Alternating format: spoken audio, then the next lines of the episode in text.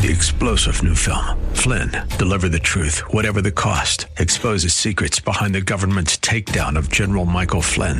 Flynn knew what the intel world had been up to. He ordered the first audit of the use of contractors. This set off alarm bells. He told the truth. He was the most dangerous person for Donald Trump to hire. They had to get rid of Flynn. Flynn, deliver the truth, whatever the cost. Available now. Watch it today. Go to salemnow.com. Salemnow.com. We're back in the book of Ruth today as we continue our examination of this series called The Romance of Redemption, taking a look at the riches of God's grace shown to the redeemed.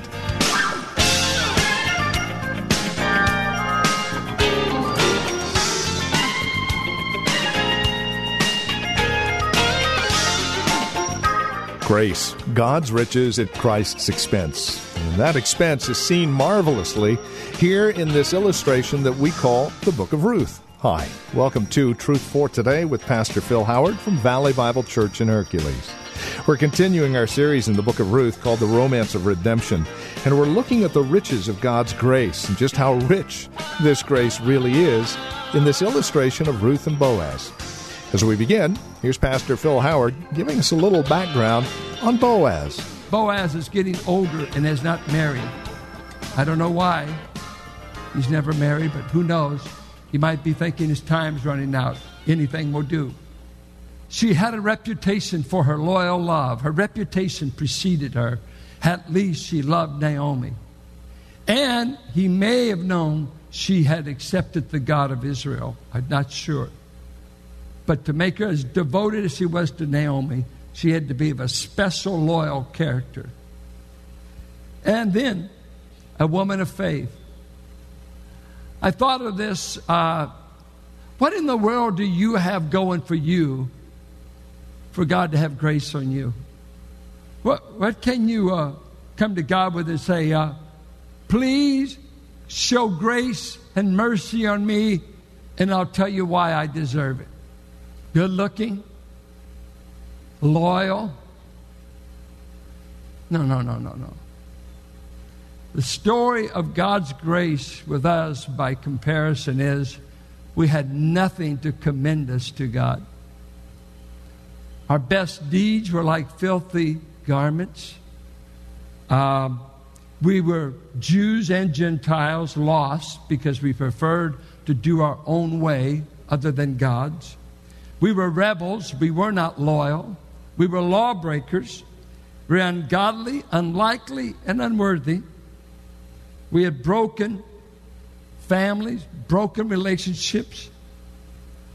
And the only thing I know that made us ever get grace is the kindness of God without merit in us. I don't know why God saved you over your neighbor over your brother, over your sister. Sister, there's a lot of people. The only Christian in their family was them. My wife was one. Her father was the son of a preacher. Never know him to come to faith. Her mother, I don't know. Her brother may have professed faith was here. We're hoping. But there's a lot of you that came from backgrounds where you're the only believer in your family. Why you? What did you bring to the table that was so special? What merit did you bring? You did fewer sins? You weren't as bad? Well, we were all bad in the sight of God. There was none righteous, no, not one. None who understood God, none who sought God. You didn't get become a believer because you sought Him. He sought you. Sheep don't seek the shepherd. Shepherds seek the sheep. Why did He want you? Why did you find grace? It is a mystery so deep that uh, I cannot give you the answer. Why you? Why you? Sometimes I wonder how any of us got it when I know how blasted ornery we can act even when we know Him. It's amazing how much goofing up you can do and still call Him Father. You don't know any Christians that have messed up their life, do you? I mean, they've told not, don't marry an unbeliever. No, huh, well, I'll get right with God after I marry. They get right with God, hopefully, but they lost everything. You see, we're in total contrast. I have no merit to ever get the attention of my kinsman redeemer, Jesus. There was no merit. Don't try it until you see yourself as unworthy. But she did go to town and she said, I'm not going where I can find merit, I'm going where I can find grace. I need grace. She, she knew that. She was vulnerable. And then uh, I, I, just have to share something that's so beautiful. Uh, her future is all wrapped up in verse 12, and I want to show you a marvelous parallel. Notice verse 12 The Lord repay you for what you have done, and a full reward be given you by the Lord, the God of Israel, under whose wings you have come to take refuge. Now look at chapter 3 and verse 9. Chapter 3, verse 9. He said, Who are you? This is when she meets him out at the threshing floor in the evening. And he, he's fallen asleep and he wakes up startled, and there she is. And she answered, I am Ruth, your servant. Spread your wings over your servant, for you are a redeemer. What does your Bible say? Does it say spread your garment? Same Hebrew word for wings as garment. And it means the corners of your garment, the borders of a garment. Same Hebrew word. It's used in Numbers 15 of the borders, the hem of your garment. You shall sew blue on the borders of your garment to remind you to follow my law and not your heart. Same word. And so, what he's really saying is what he prayed for her. She's over here in chapter 3 He said, Spread your wings over me, spread your garment over me so that it means I'm coming under your protection. It's a beautiful picture of God that when you come to Jesus Christ, what's happening is you're coming under the wings of God. And wings is a symbol that stands for God's power, God's protection, God's provision. Let me give you walk you through the Bible on it. Exodus 19. He says to Israel, I bore you on eagle's wings out of Egypt. And Deuteronomy 32 said, and there was no other God involved. I alone got you out of Pharaoh's house and got you out of slavery. It was my power that liberated and delivered you. Israel, I bore you on my wings. You didn't get out of Egypt by keeping the law. You didn't get out of Egypt by promising to be good. I delivered you in my power, and it's just like I flew you out and I brought you into a land. You see, he's using his deliverance in the name of the wings of a mighty bird. I flew you out. He gets to the Psalms. And let me just give you some Psalms. Just uh, 17 8. Listen to this. Hide me in the shadow of your wing.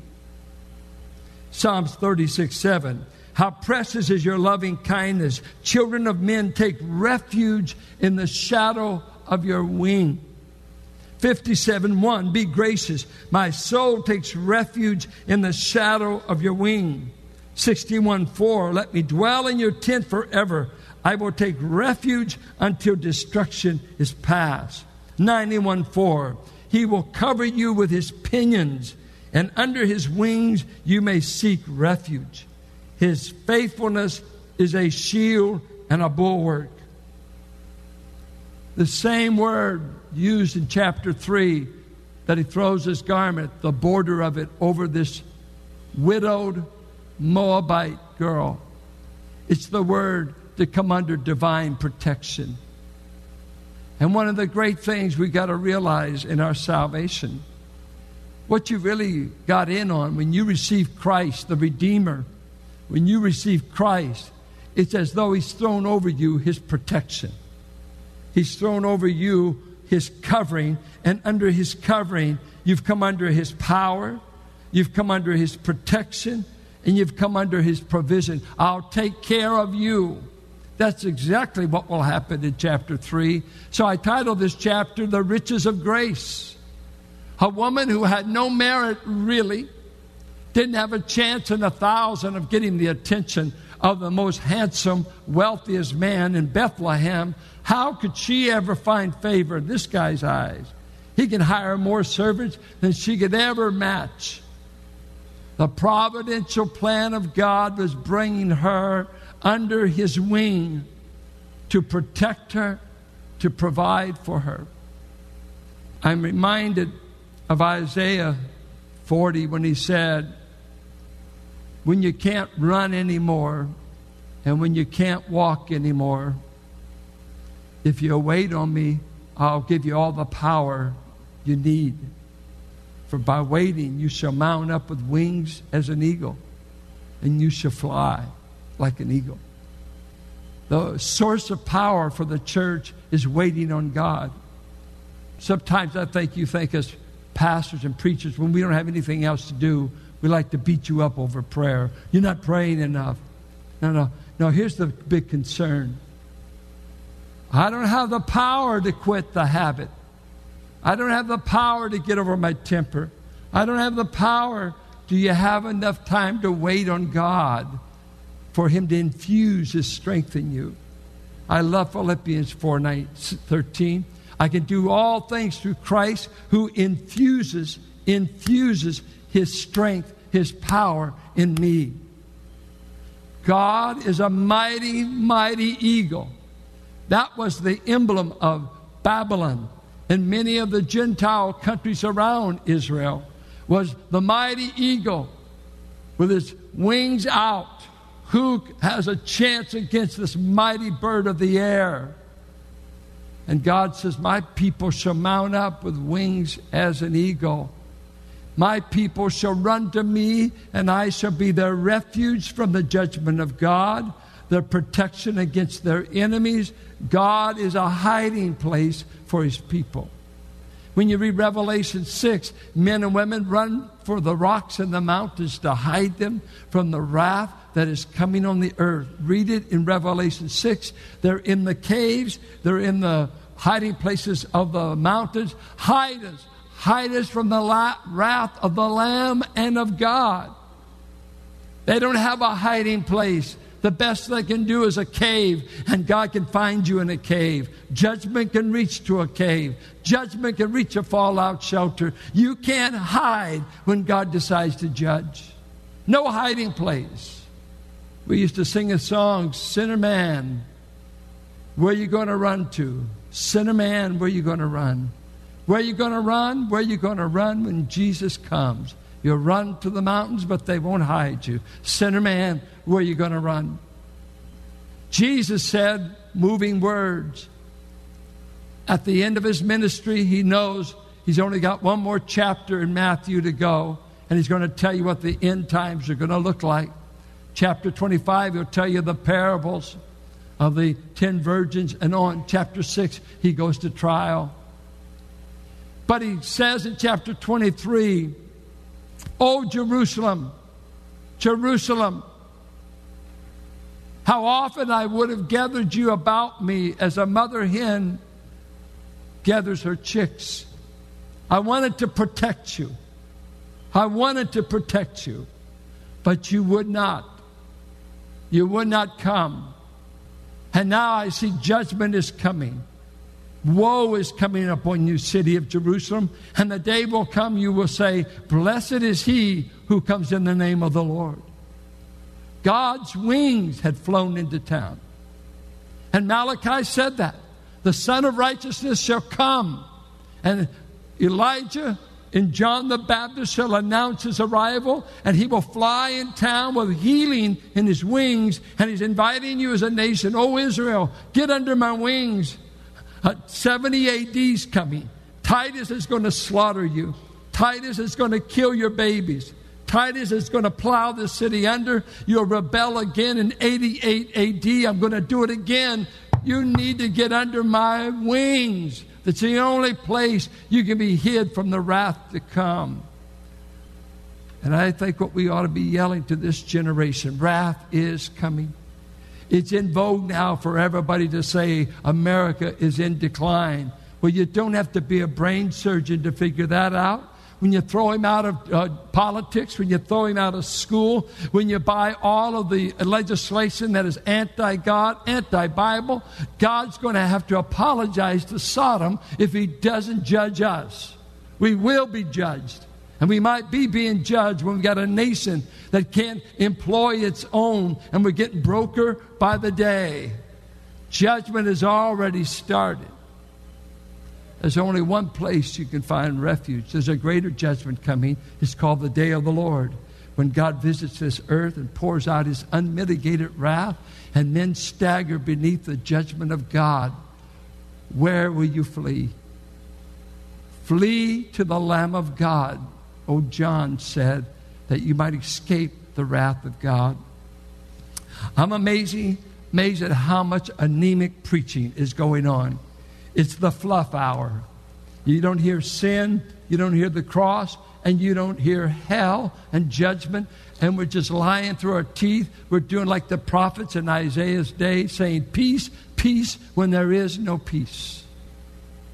There's only peace when you get beneath the wings of Christ, our God. This little gal, her only hope for any future, for any posterity, to even eat. All of hers was physical. She has no clue of the plan that's being worked out. She has no clue that she's going to be the great grandmother of the greatest king Israel ever had. She has not a clue. But she is finding grace. And I say to you, the only place you'll find grace is by fleeing to Christ. He's the source of all of God's grace. And in Christ, you come under divine protection. You come under the power of God. And everything that can damn you, everything that can ruin you, is abated by the shadowing covering of Jesus Christ. He is our atonement, He is our covering. And so, in a book that is a mere signpost, the Messiah's coming, the Messiah's coming and it's acted out in cameo fashion. Four little chapters, but all in there is a picture of the coming Redeemer called Jesus. Did you know why I went to the book of Ruth? Redemption is often made no more than a financial deal. I want to redeem something, I'll give you 20 bucks, you give me the product, I just redeemed it. But we weren't redeemed with silver and gold. We were redeemed by the life of the Redeemer. And you know why the Redeemer laid it down? I, I don't ask me to explain this. Don't ask me. He literally loves you. He wants a bride. And he knows he's got to make a bride up from the poor, the sinful, the unworthy, the no merit, nothing, nothing. And in this wedding, he pays for the wedding dress. He pays to get the bride pretty. He pays for the hairdo. He pays for the man. He pays for, he says in Ephesians, I will wash her and make her clean. I'll have a beautiful church, a beautiful bride without spot or wrinkle, and I paid the fee to make you my own. Whether you know it or not, our Redeemer didn't just go to the bank to purchase us, He went to the wedding altar. He loves us. That's why He saved us. Why? Make up your list, and none of it will be enough merit to make Him really love you. It was all because of Him, it's all in Him. There's something about love that is strange. Some men love some women that I call it a present day miracle. Have you ever seen a couple and you say, I couldn't live with her for three minutes? And, then, and then you go out with a guy, she's such a wonderful wife. She's a, and, and they said, Don't you think so, Pastor? Isn't God good, brother? Isn't he wonderful? Pastor, I said, Don't you think, wouldn't you like that? Sir, could we go on? Let's study the book of Revelation. because you don't know how he picked that or how she picked that. You know why? We don't love her like he does. Marriage is an institution, and love is blind. So it's an institution for the blind. so, you know, you can't, you can't get over and to say in First Corinthians, many ungodly, and such were some of you. You were this and that, not noble birth, not this. You were nothings, nobodies, but He made a people out of you that no one would boast in His presence. And I want to say this I'm so glad God saw a way to save Gentiles. I love my Jewish brethren.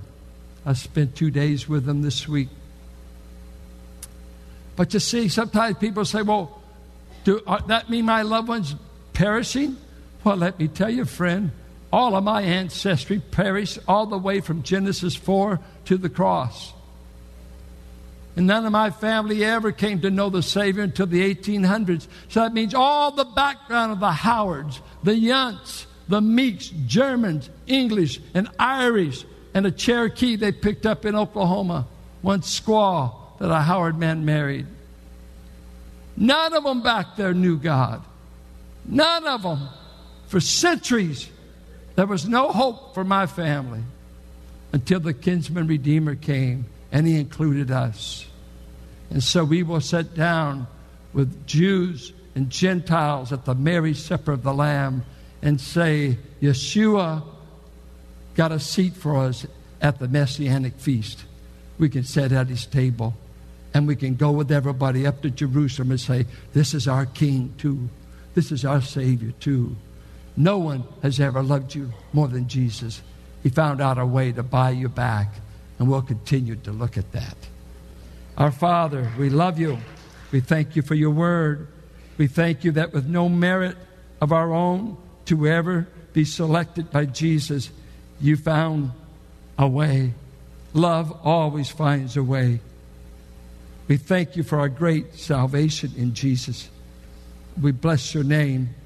Let us forever be grateful. Forever be grateful. Like for our ushers to come. And uh, we fell off $14,000 last week, so pray, give as the Lord has blessed you. And uh, reach forward and take your neighbor's wallet and give like you've always wanted. So, uh, Anyway, we, you drop 14000 a week, we want you to know that. Don't fall down on your giving. God's been blessing. We've been breaking even, our first time in years, but uh, we just need your help. Continue to give as God directs you. And this is Truth for Today with Pastor Phil Howard, who will return in just a moment. Thank you for joining us here today on the program. It's our hope and prayer that our time together in God's Word has encouraged you, stimulated you in your walk with Christ. If you have questions or comments, maybe a prayer request, please take a moment and get a hold of us. Our desire is only to serve you. You can reach us at 855 833 9864. That's 855 833 9864 or visit truthfortodayradio.org and learn more about us. Again, truthfortodayradio.org. And now to share a bit more about us, once again, Pastor Phil Howard. I would like to uh, thank the radio audience and for the team that has helped to put on Truth for Today for all these years, over 27 years. A uh, dream and a vision was taken from Isaiah to sow God's word that would not return void. And we had that desire, and we found different men in Valley Bible Church that stepped up with money, with time, with influence, and uh, we want to thank them for all these years. We're getting ready to phase out our Monday through Friday uh, program, but I didn't want us to close without saying thank you thank God uh, for Chuck Laudibaudiere, who's been our producer, who's driven tapes in the olden days down to KFAX. Uh, he saw to it that we were on the air. I thank God for my brother David, who uh, always had the burden for me to do something and him watch me die of exhaustion, but he would write the check. He's always been a man that would uh, try to finance it the best he could. And thank you for him and many of you that you send little or great gifts. And uh, we've never wanted to be a begging ministry. We we have a great God. We don't have to beg, but we after these 27 years, and uh, we feel like we've sown the word and say that you can actually live in the San Francisco Bay Area and hear God's word going out. And that's been our mission, that's been our dream, and God has enabled it for these 27 years. To God be the glory. May His word do what God determines, and I know that He will. Thank you for your patience, for your support, and God be praised in all that you've done. Thank you, Phil. Again, you can reach us, friend, at 855 833 9864 or truthfortodayradio.org. If you would like to write, the address is 1511 M. Sycamore Avenue, Suite 278, Hercules, California. 94547 is the zip code. Thank you for joining us today. Until next time, God bless.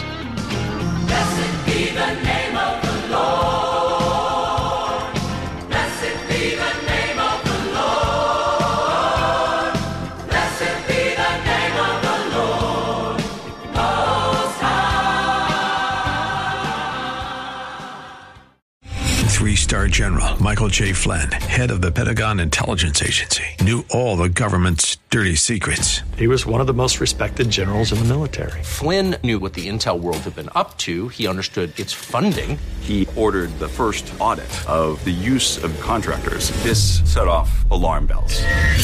The explosive new documentary, Flynn, Deliver the Truth, Whatever the Cost, uncovers the facts behind this scandal. Flynn told the truth. He was the most dangerous person for Donald Trump to hire. I find out the worst enemy that I'm going to face in my life is right here in America. They took my assessment and they wanted me to change it. And I was like, I'm not changing it. They had to get rid of Flynn with in depth interviews, archival footage, and never before seen personal records of the man behind the headlines. I just felt like I was drowning. Flynn, deliver the truth, whatever the cost. Available now. Watch it today. Go to salemnow.com. Salemnow.com.